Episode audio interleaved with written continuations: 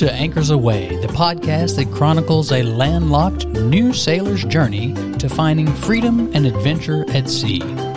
I'm your host, Todd Middlebrooks, and I welcome you along on my journey.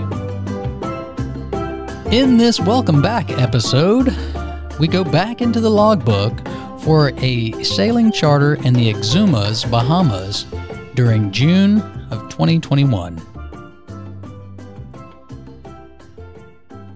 That's right. I know I've been gone for a while, um, but because there continue to be listens on this podcast, I'm inspired to keep it going. And so I want to come back with uh, another.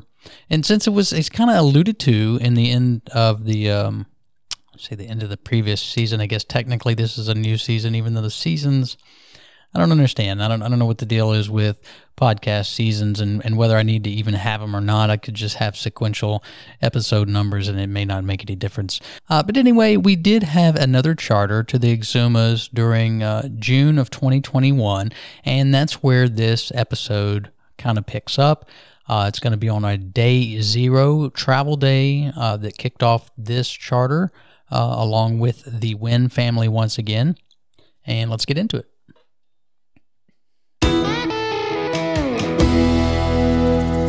Exuma's Day Zero Travel Day. Our travel day started early, though we woke up a little late around 5:30 a.m. Flying internationally and with COVID protocols in place, the normal recommendation to arrive at the airport 3 hours early was even more encouraged. Not having been to the international terminal in years, and not since it was redone several years back, I wasn't sure how the parking situation was going to work. Since there's no daily parking and we were already headed towards departures, I dropped Karen and the boys off with the luggage while I headed back to the airport park and ride. I was able to catch the first shuttle back to the curb, so it didn't take long at all. When I walked in, I began scanning the lines for family. Then I thought I saw TJ, our oldest son, which was odd since he was working today and not planning to join us in the Bahamas until Thursday. I stopped and stared until I realized that it actually was TJ, and he was standing with the rest of our family. He had gotten to the airport early to see us off. After getting checked in, we said our goodbyes to TJ.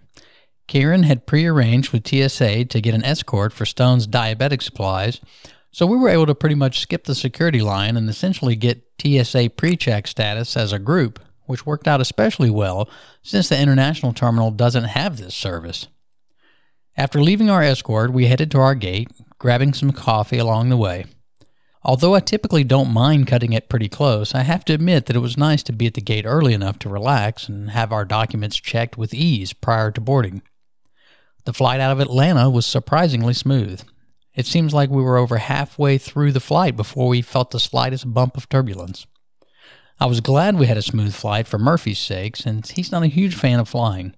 I played some word game on the in flight entertainment system, which passed the time well, and before I knew it, we were descending into Nassau. After waiting a pretty good while, we finally got all of our bags and breezed through customs. Surprisingly, we found a taxi driver who could fit the nine of us and all of our luggage into a single van for the trip across the island to the moorings base.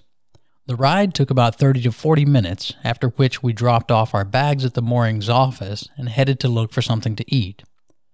We walked through the marina on the way to eat at the Pink Octopus.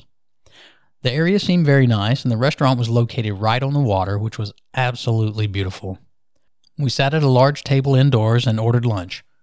They had both Kalik and Sands beer, so I decided to start my comparison right away.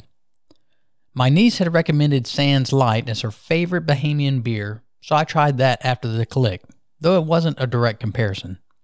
While the Sands Light was good, the Kalik had a little more body and flavor. Again, not an apples to apples comparison though. I had a cheeseburger, which was good, and a side of fries, which were very good. After lunch, we headed back through the marina and discovered that our boat was ready. Well, almost. They hadn't turned on the air conditioner or the refrigerators, but they did take us to meet our boat for the week, Taco Cat, a 50 foot leopard. At first sight, I wasn't terribly impressed by the condition of the moorings fleet.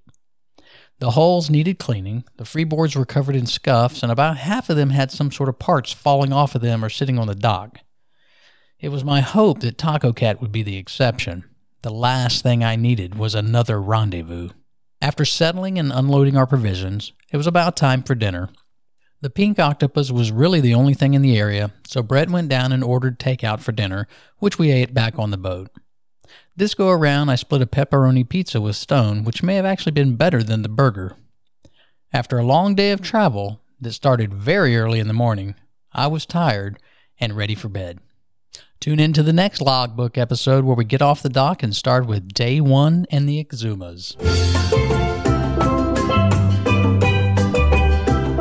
Thanks for tuning into the show. Be sure to subscribe and have future episodes automatically docked into your favorite podcast player. Until then, anchors away.